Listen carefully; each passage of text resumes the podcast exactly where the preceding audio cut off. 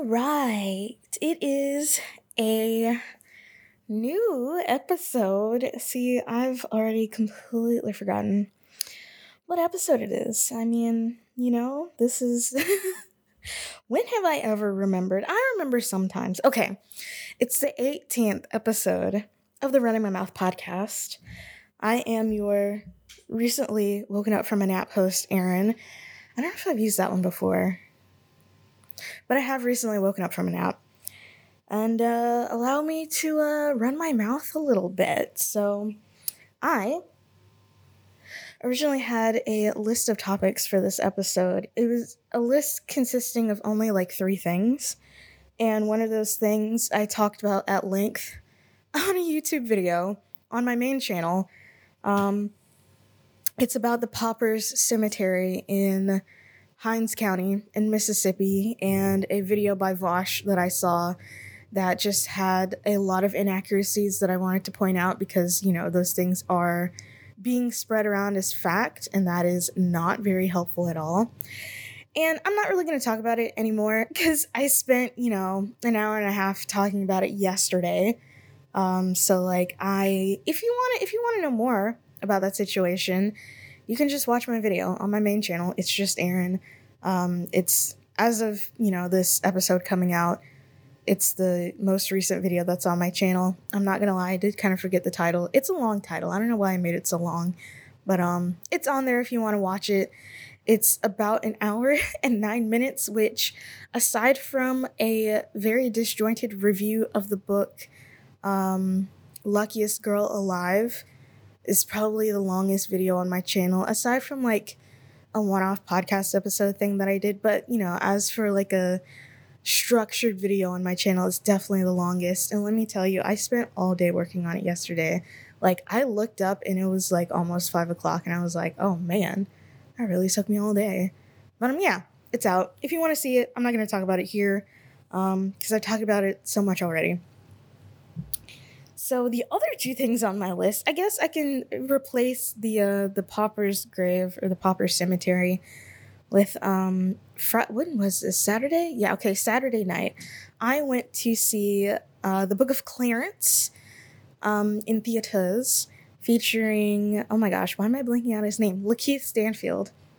Uh, you know the, the guy with the secret family and um, it was fine. It was it was pretty fine. I, you know, even though I am of the agnostic persuasion. I really love a good riff on the Bible. I think it's fun, especially something like that, you know? Um, I don't really have a whole lot to say about the movie itself. I thought it was a fine movie. It gave me a giggle sometimes. It was really nice to see. Nice to see a movie in the theater again. Even though, let's see, the last one that I saw was Napoleon, and that one was just kind of, it was kind of just okay, you know. Um, that was the uh, the Ridley Scott one with um, Joaquin Phoenix.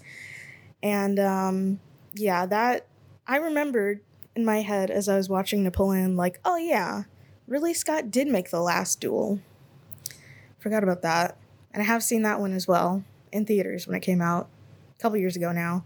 Um, but enough about Ridley Scott.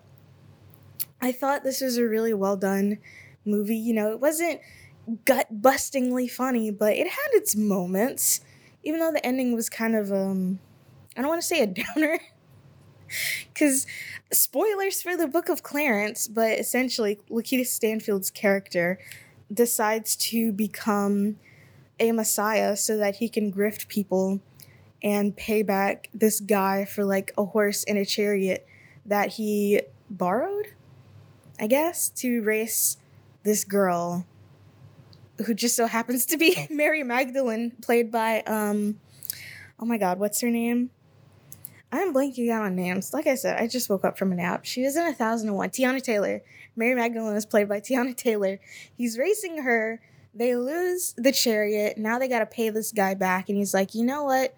The the the idea it all takes place in 33 AD, by the way, which sort of maybe it wasn't obvious actually. I don't know, but um, is like, yeah, I'm gonna I'm gonna pretend to be messiah. We're gonna we're gonna take donations, and then we're gonna be able to pay this guy's this guy back, and then I'll win the affections of his sister because that's his whole like overarching goal.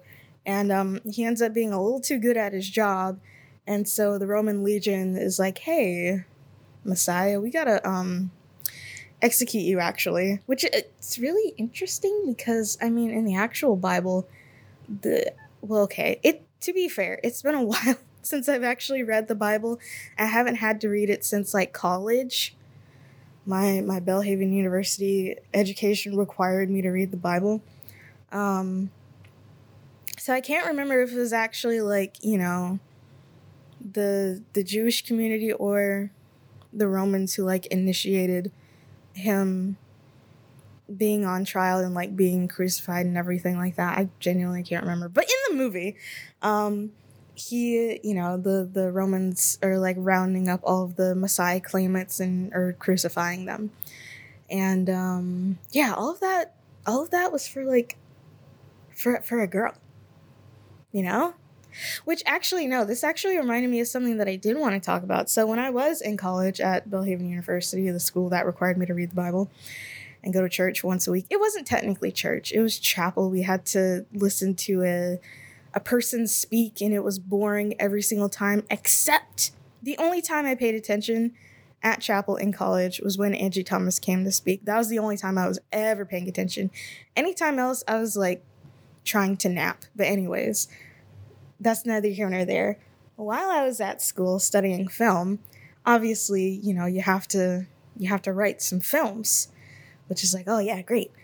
Um, but something that I noticed is that a number of my, you know, male classmates were just writing all these boy meets girl stories, and like the whole point of all of their scripts was like, oh, I'm gonna, goodness, oh, I'm gonna, I'm gonna do a thing to impress a girl or something centering around a woman, and like you know what were the things that i was writing at the time particularly skillful probably not. I was you know just figuring out how to do all of this. I'm not really commenting on the skillfulness of these scripts mostly just the plot. Um and you know i just found it to be so boring. It's like you know the the common refrain in writing, be it screenwriting or really any type type of writing, is write what you know. And obviously, these guys knew nothing other than get girl like me, which, to be fair, I was also in that mind space of get guy like me, but I wasn't really writing about it because it felt trite.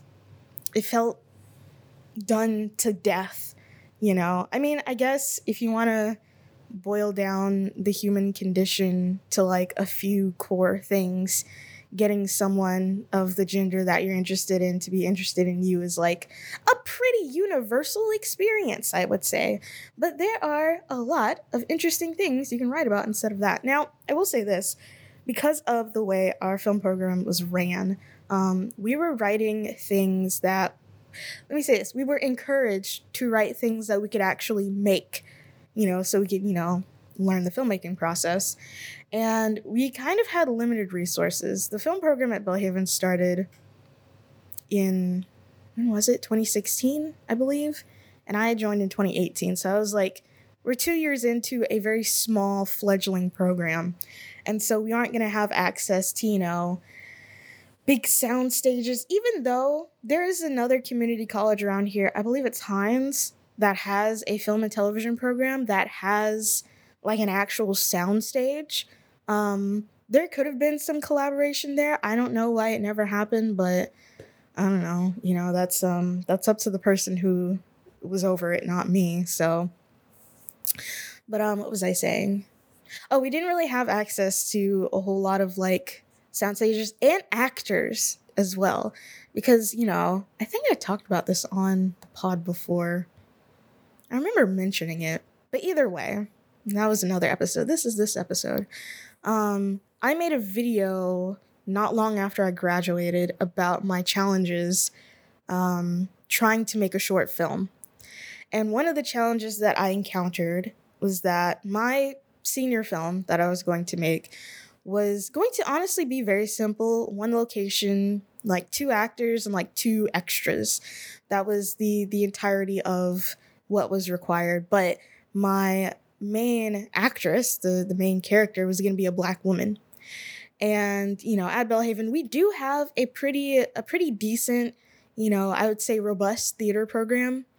But um we had at the time. I don't know what it's like there now. It's probably actually, you know, I can't even say it's probably better. I don't know. I legitimately don't know. I would hope it's better.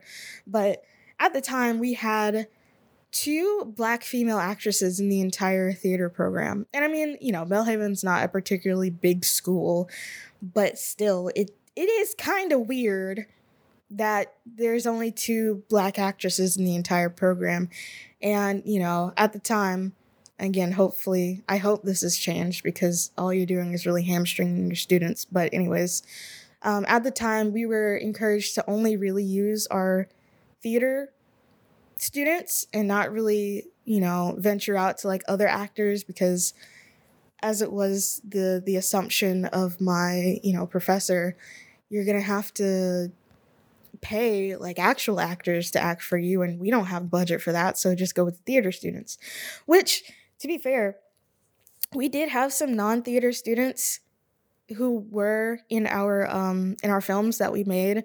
Um, they're still Belhaven students, so you know we didn't pay them, but you know the non-theater students did just as well as the theater students. Honestly, I would go so far as to say that non-theater students that we had in our films did better than our theater students because you know something about theater. Which I mean, if you're if you're in the arts or even adjacent to like theater or anything like that, you probably know. But one of the you know principles of theater i guess i don't know i've never taken a single theater class is that you're acting for the people in the back of the theater right?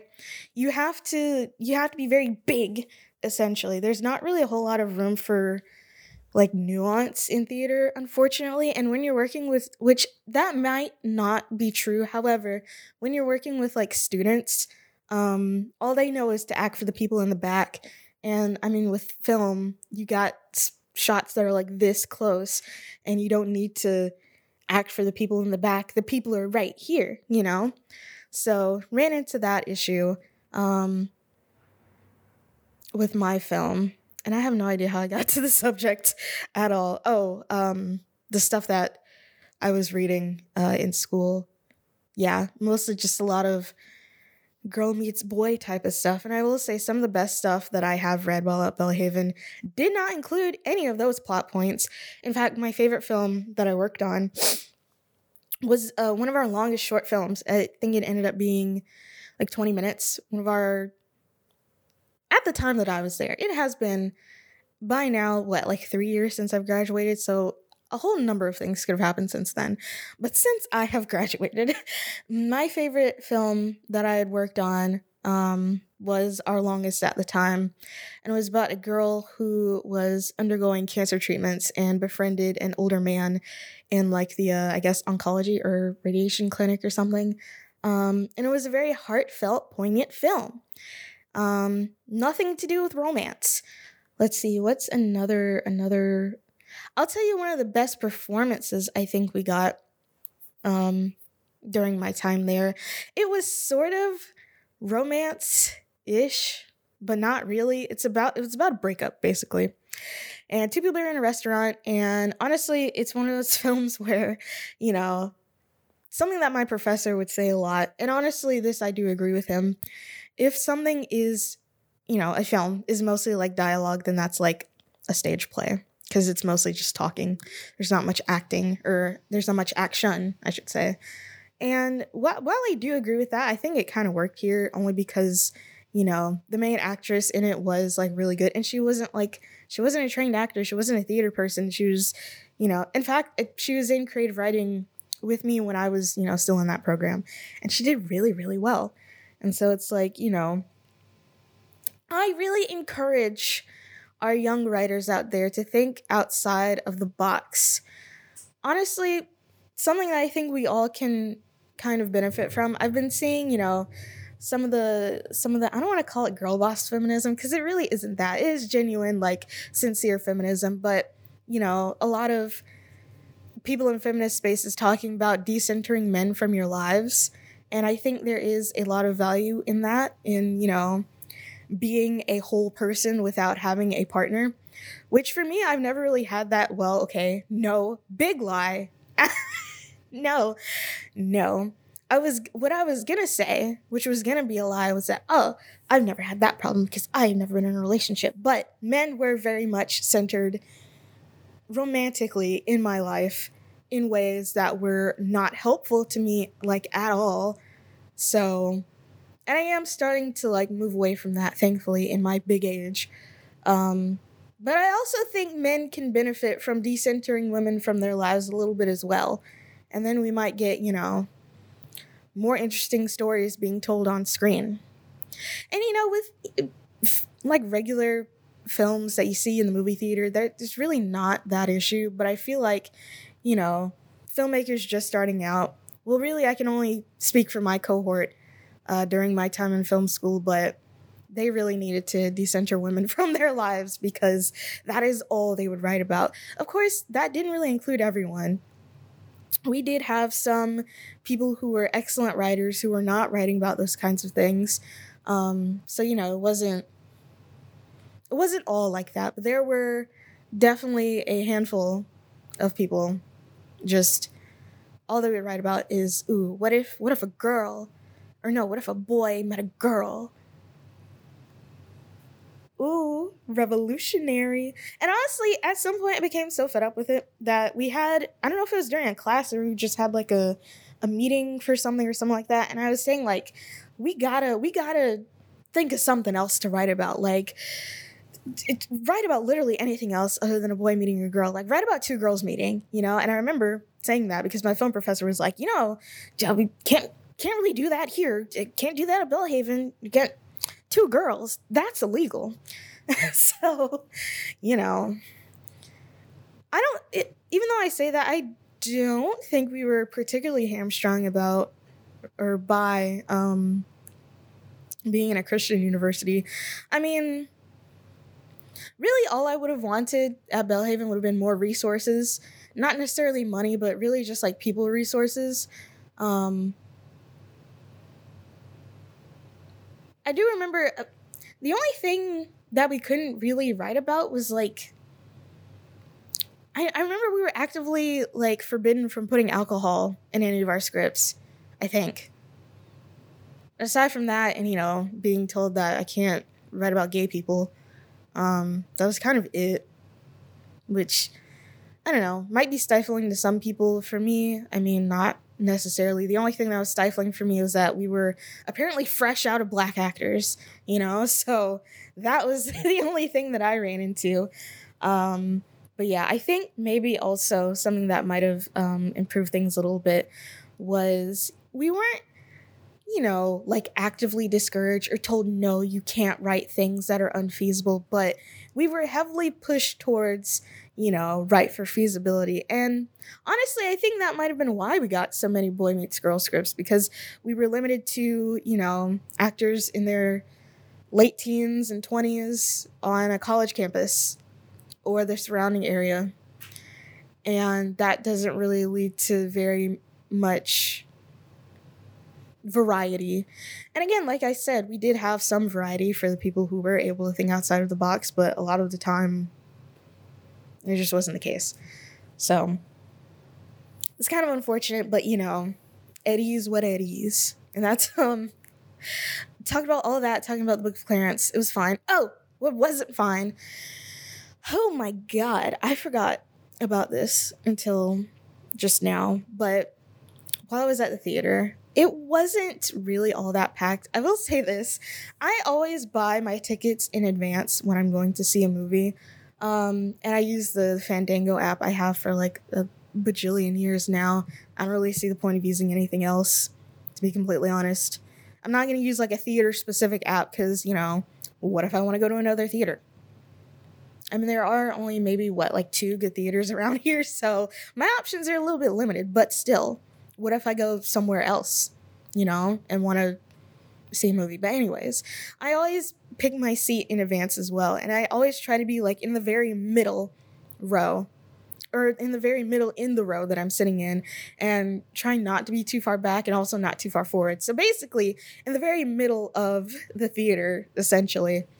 And I ended up being in between two couples, which I mean, I don't really care about that, but I don't know. I um this could just be me, just like, I don't know, noticing things that aren't there. But when I sat down in this previously empty seat between these two couples, the guy sitting to the left of me, like, turned to the girl that he was with.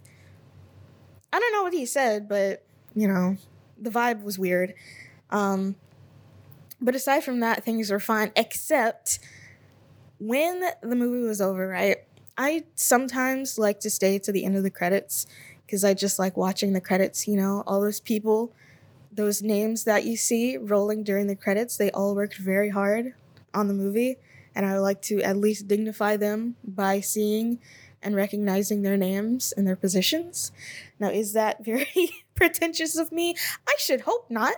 I really hope not, you know, because one day, you know, my name is going to be in the credits somewhere, and I would hope that the people watching would dignify me by at least seeing and recognizing my name. That's that's all I ask for. But anyways, um, staying, you know, during the credits is whatever. Um, I'm ne- I can't remember the last time I watched a movie where there was like an after credit scene because I think that's mostly like a Marvel thing, and I just do not like Marvel movies. I'm not gonna elaborate either. Um, do I have to? They're kind of bland and they're not funny. Um, that's my only elaboration, but I still like to stay and watch the credits. It's just what I like to do. And so, you know, most people they don't do that. So when the credits are rolling, the house lights come up, and the guy sitting to the right of me, who has been, by the way, it didn't bother me all that much because he wasn't doing it during the whole thing, but he was narrating parts of the movie like oh oh that's that's that's him or um you know when people when there's like a reveal or something coming up and somebody says like oh but that's not or i really am struggling to like i don't know show how he was doing this but you know people who kind of like narrate movies while they're watching them and it's a little annoying especially when you're in public and like not at the house which perfectly acceptable if you're in your own home in a theater with other people trying to enjoy it. Not not so great. But um he got up at the end of the movie and he had popcorn, right? Cuz people when you go to movies you have popcorn. I don't cuz I don't like popcorn and I don't like the way it gets in my teeth and my gums. Um but he stands up with his with his popcorn, his half full bucket of, I would say, medium sized bucket of popcorn. And he just throws it onto his seat. He just stands up, you know, un- unreclines his seat, his seat, stands up, tosses it on the seat. And I'm like, bro, I don't say anything, obviously, because I'm like stunned that he just did that. And like, I'm not about to say something to this grown man. Like, no he just throws it on the seat. Popcorn goes, you know, all over the seat. And he's with a, a woman, presumably his partner. I don't know.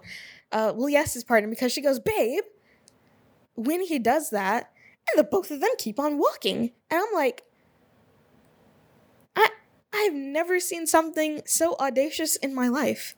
And I, I go to the theater semi regularly, you know. Sometimes I go to like really full showings of movies, sometimes I'm like the only person in the theater. But the times that that has happened, and you know, people who I won't call them scumbags, but you know, they're not the most courteous of individuals.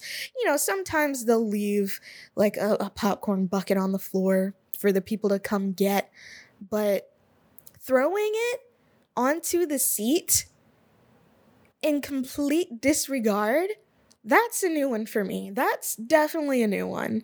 I've never seen that happen before. Just like, how do you do that? That's crazy.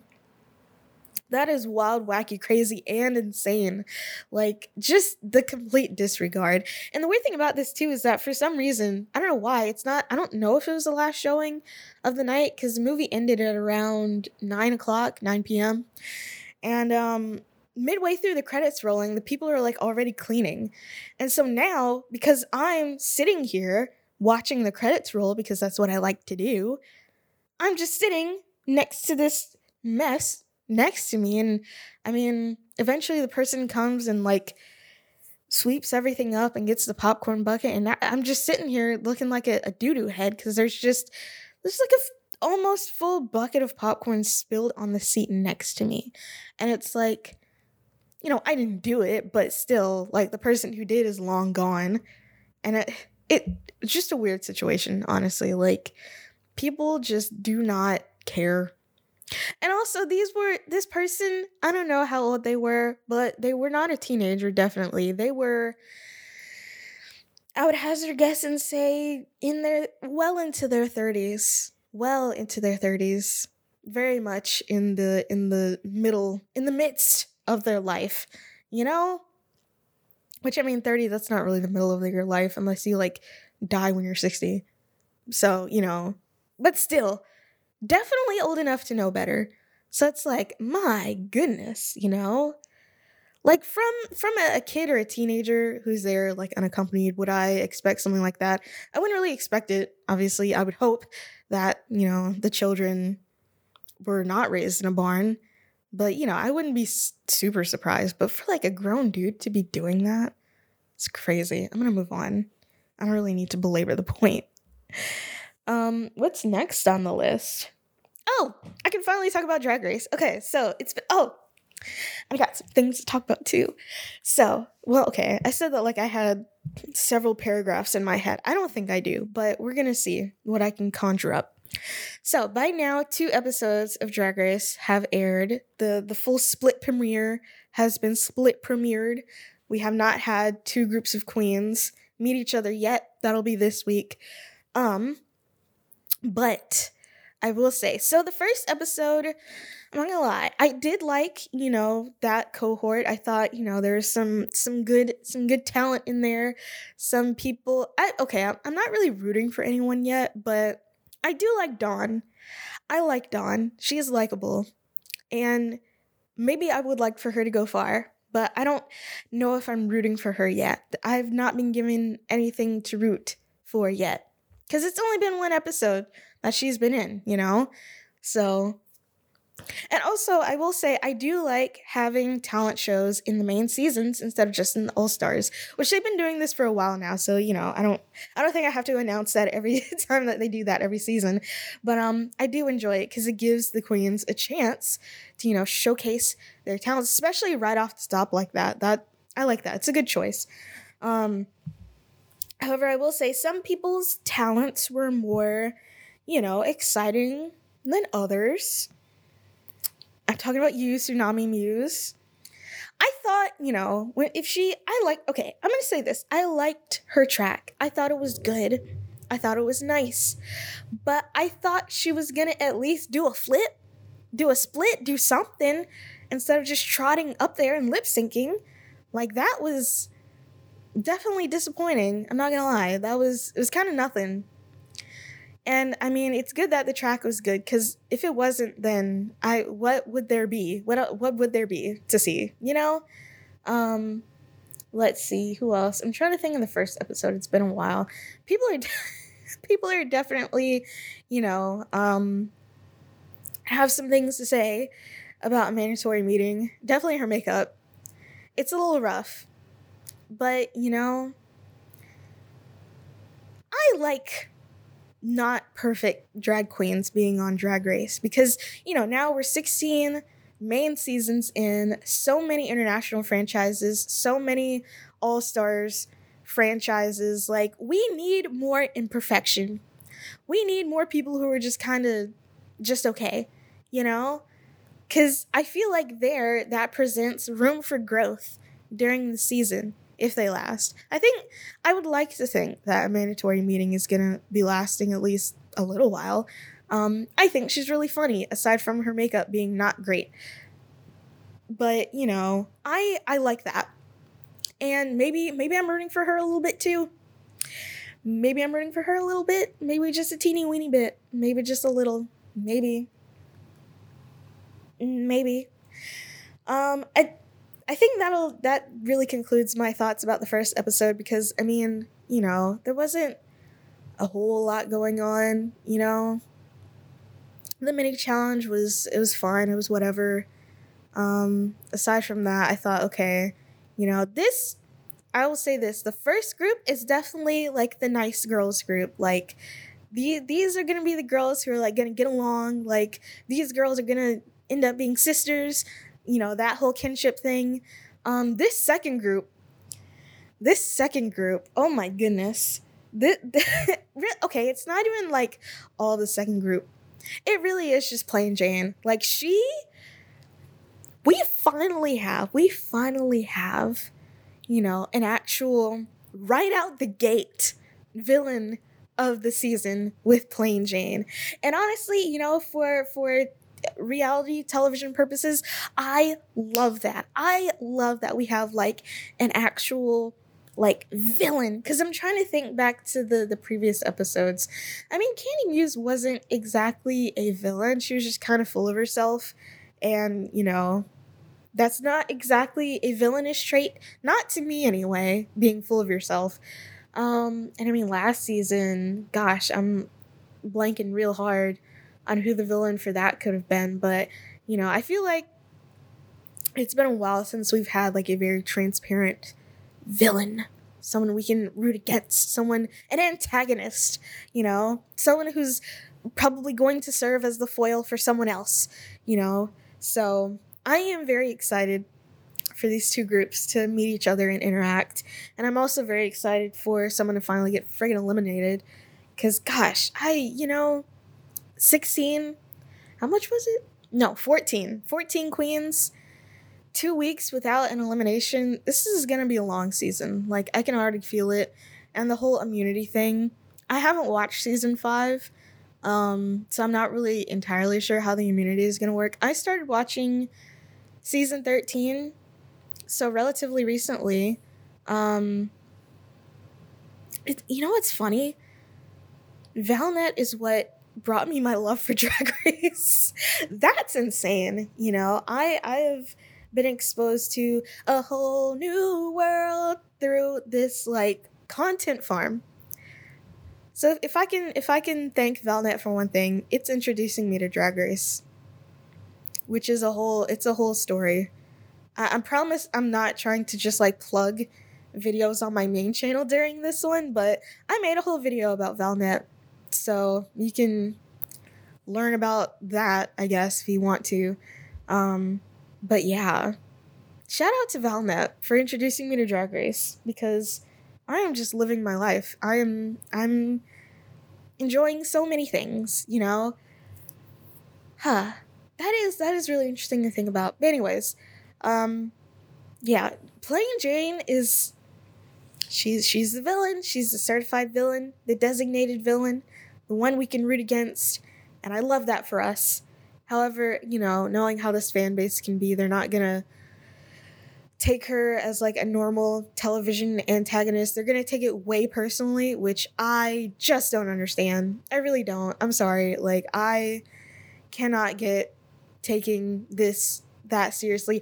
Honestly, I don't want to I don't want to say it cuz like, you know, there have been actual bad things to come out of the community that I'm about to talk about, but it almost feels like drag race fans are they aren't, but it, it, it feels like it's getting there. They're in the class of like football hooligans, where like you're so passionate for this one team, you're like willing to raze a city. You know, it's crazy. it's crazy. It's crazy. But instead of you know flipping over cars in I don't know Blackpool or whatever city in the UK that people do this at. you're, you know, sending people death threats on twitter.com, which is uh not kosher. Neither of those are kosher, but you know, they they almost feel like they're in the same class like drag race fa- not not fans, stanship and football hooliganism are almost almost becoming one and the same, which is not great. And I think some viewers of this television program really need to uh, take a, a long, hard look at themselves and ask, like, why are you like that? Why are you like that? You know, like with a with a scripted TV show, like you know, um, let me see, what's uh, what's uh, well, okay. I was about to say, like, oh, nobody was sending death threats to the showrunners of Game of Thrones after that ended in the way that it did. But honestly, they probably did. I wouldn't put it past some people. So who knows? Maybe maybe this is just normal television viewing now, which it shouldn't be, but maybe it is. It's weird, but whatever. Can't relate. So, the last thing on my list of on my list of things is um the last thing on my list, which um you know I guess kind of old news now because it happened. Did it happen in December or did it happen in January? I can't even remember. It's been a whirlwind. But um a certain person who conspired to kill their mother has been released. I think 2 years early. She was supposed to do 10 years, I think. Or something like that. I can't remember. But Gypsy Rose Blanchard, she's out of jail. And she apparently has a husband. Don't know how that happened. Um and the I I I I don't know what to say about the whole situation. Not really about her herself, but just the way that it's like taken on this weird life online. I genuinely don't really understand why people are I don't even know what to what to call this like phenomenon. Like it's not even memifying. It's like going past memification. Because like still, even if you were memifying something, you could still look at it and point to it and recognize how it's like bad. But I feel like the people who are I don't even know if it's idolization or what. I genuinely don't know what's going on here. The people who are being real weird about Gypsy Rose Blanchard, it's certainly strange, especially, you know, like, okay, do we feel bad for her? I certainly do, knowing what I know about the situation, which, I mean, if you don't know by now, I don't know how you've managed to escape that, but I will, I will, uh, I guess, briefly recap it for you. Gypsy Rose Blanchard is a person whose mother was abusing her because um, her mother had Munchausen's by proxy. And basically, what that meant is that she, her mother, Dee Dee, uh, concocted up all of these medical conditions for Gypsy Rose to have and kind of induced some medical conditions, you know, make it look real, um, to get sympathy and I guess attention from those around her um, and it really ended up taking a toll on Gypsy Rose's life because, I mean, from very young, this was happening, and it essentially kind of stunted her development. Not really her physical development, um, but definitely I would say her her mental development. She did not have a normal upbringing, oh, at all. And I mean, she wanted out. And so I guess the only way she thought of that she could get out was to have her weirdo online boyfriend come over and like stab her mother to death. And that's what ended up happening. Um, and so she ended up getting, I think, 10 years for it, probably because of the circumstances I just described. Um, and you know, because she didn't actually do the the murdering herself. Uh, from what I remember, she like hid in the bathroom during it. Um, and the boyfriend, I'm pretty sure, got like life. He's never getting out. Um, and so, you know, people were very taken with this story because it's so insane. You know, it genuinely is like an insane situation that this woman could do this to her daughter and that her daughter can finally, I guess, find the strength to retaliate, but in a very, very extreme way. You know, murder, I would say, pretty extreme. Pretty extreme. Um, so yeah, I at first I thought, you know, when the news started going around that oh Gypsy Rose is getting out of prison, it would just be mostly people, you know, talking about the weirdness of the situation and kind of I guess idly hoping that maybe she can finally have like a normal life, which how much of a normal life can you have after you go through something like that and also spend a significant amount of time like in prison, you know? But the thing for me, you know, I've always been um not always, I don't know how to I've been aware of her situation for a while because back when BuzzFeed News was a thing, you know, before it like died, RIP BuzzFeed News, that was like the first big story that they broke was, you know, what Gypsy Rose was enduring and how she came to kill her mother essentially. Um and, you know, it had been covered by local news, I guess, but I think BuzzFeed News was the first outlet to really pick up like first national outlet to pick up on it and like go do some like really good journalism. And I think they won Okay, I don't know if they won a Pulitzer for that or anything like that, but I think they were recognized in some way that that was, you know, a, a decent piece of journalism. And that was, you know, that was how I found out about it. And I think how a lot of people found out about it. And then, of course, HBO made their documentary, Mommy Dead and Dearest, which it's fine, but I've seen a few Netflix true crime documentaries, and I gotta say, the amount of dead bodies that they're just willing to put on the silver screen is like far too much. Like, I mean, with this one, they show you, you know, fair warning for anyone who wants to watch that documentary on HBO Max, but you literally see her on bed, stab wounds, you know. With the one about um the guy who like accidentally confessed to murder and like dismembering this guy. What was his name? He's dead now, but um oh, what was it? The Hitch or the Stitch or something like that. It was a series basically. At the very beginning, they show you like, "Hey, here's a leg, here's an arm, here's a disembodied torso." Like, bro, calm down. Um in the one, I don't know if this is a Netflix, uh, not Netflix, an HBO documentary specifically. I think it is, but there's something wrong with Aunt Diane about the woman who like drove, I think, down the wrong way down an interstate with like six kids in the back or something like that. Um, they show you the the initial, you know, the crash before all the bodies were taken away, and it's like, can we chill with that? Like, did do we need to see that? You know, do we? Is that a requirement? Of true crime. honestly, this is really what I want to talk about. Is it really a requirement of true crime programming that we need to see a dead body? I'm just asking, does that need to be seen? I don't think it does. Like, I don't think you're taking anything away from the narrative if you just do not show a person's dead body. Like, what? Why do we need to do that? Why do we need to do that?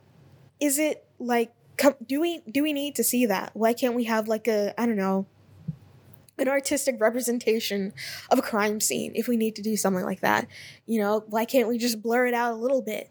You know why can't we you know now i get like in some i guess crime scenes there's like stuff in the area where the murder took place and it's like oh these are clues.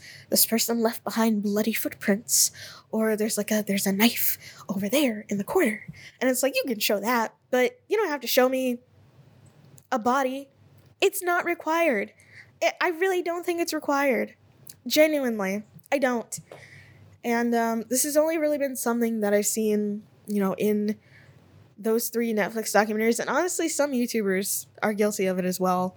Which I mean, we know they're guilty of it because there was that whole thing with the lady who, like, somehow, well, probably not somehow, it's probably open record that you can find it, which I don't think it should be, but found a kid's autopsy photos and sold those on Patreon for like 10 bucks or something like that. Um, so I, I don't, I don't get why we need to see dead bodies. Dead, brutally murdered, mangled, dismembered bodies. I don't get it. I don't get it. I really don't. You can drive home the point of the point that you're trying to make without showing that. So, you know, if if you are listening to this burgeoning young true crime documentarian or YouTuber, you don't have to show the body. You can show the crime scene but bodies are where I draw the line. That's it. That's all I have to say. And the fact that that was included in the documentary is wild, wacky, crazy, and insane. Like, good lord. We don't really need to do that. We don't, you know? anyway, now that Gypsy Rose is out, she's like doing this whole press tour. Like, I saw her on The View, and I'm kind of confused as to why she's doing it because the only thing that's happened is that she's out of jail. I haven't heard anything about her, you know, releasing a tell all memoir where she's gonna finally, I don't know, set the record straight and tell her story. Which, given the nature of her of, of the crime that had happened, I think she would be forbidden from doing that because, you know, I don't know when this like law was put into place, but if you're convicted of a murder, and this might not be a well, I don't even know if she got a murder charge. So I don't even know if this would apply to her. But I don't know if this is like a universal thing in all states. So who knows? Also, I didn't know they were just like down in Louisiana. That's like that's close. That's pretty close for me, anyways. Like sometimes it be in your own backyard, you know. But um, was I gonna say? I don't know if she would even be able to release a tell-all memoir telling her side of things because of the way that you know the laws work. Where if you're like convicted of a murder or something like that, you can't profit off of your crime, or maybe that you know is used as like a stipulation in some way in the courts, but. I, yeah, her doing a whole press tour and joining social media, that's whatever. I mean, we all remember OJ Simpson's first Twitter videos after he friggin' got out for kidnapping. So that was like a whole thing. But you know, he's not he didn't like do a press tour after he was released from jail. You know, not this time around anyways. I can't remember what happened after the whole, you know, the trial cuz I wasn't around for that. Big surprise. I wasn't alive uh, when the OJ trial happened. Actually, I don't know. No, because I know it didn't happen in 2000s, it happened in the 90s. So yeah, um, that I do find a little bit odd. I don't know if she's acquired the services of like a publicist or something or like a PR person, but honestly, I if I were in that situation, the only thing that I would want is to just live a normal life, you know, with her with her prison husband that she found in prison somehow. That one is still kind of confusing to me. Like I know it happens, like you can get in these pen pal programs with like prisoners and stuff like that, but it feels weird. It feels a little weird. Just a just a just a weeny bit, just a little bit. Um you know, just have a normal life outside of the public eye after, you know, you've lived a basically your whole life being exploited. Like why would you want to subject yourself to even more exploitation in the media, even though this time around, I guess it is, I would hope, I would hope it is her choice that she is doing all these like interviews and stuff, but you know, it's just a sad situation all around. Um, something that was maybe not funny, like haha, but you know, funny, like interesting, is that, you know, no tears were shed when Dee Dee Blanchard was killed. So, and it's not even like out of respect for the victim because technically Gypsy Rose here was the real victim even though did her mom deserve to die for what she did? You know, maybe it's because I'm a bleeding heart lib, but you know, jail, absolutely. Death? Pump the brakes a second, you know? I yeah. Those are just my views on it. Like did Gypsy Rose absolutely deserve to be liberated from her horrible mother? Yeah. Did her mom deserve to die for it? Um, there are better ways of uh, teaching a lesson, I think. Just my opinion. Just just my opinion. So, um I mean that concludes my list of topics. I know I, I posted on Twitter some time ago now Wait, have I already talked about this? I can't even remember. I don't know. Either way, I'm going to talk about it again. I posted on Twitter uh, quite some time ago that I was going to be going to see Veil of Maya in concert, and I changed my mind. I changed my mind.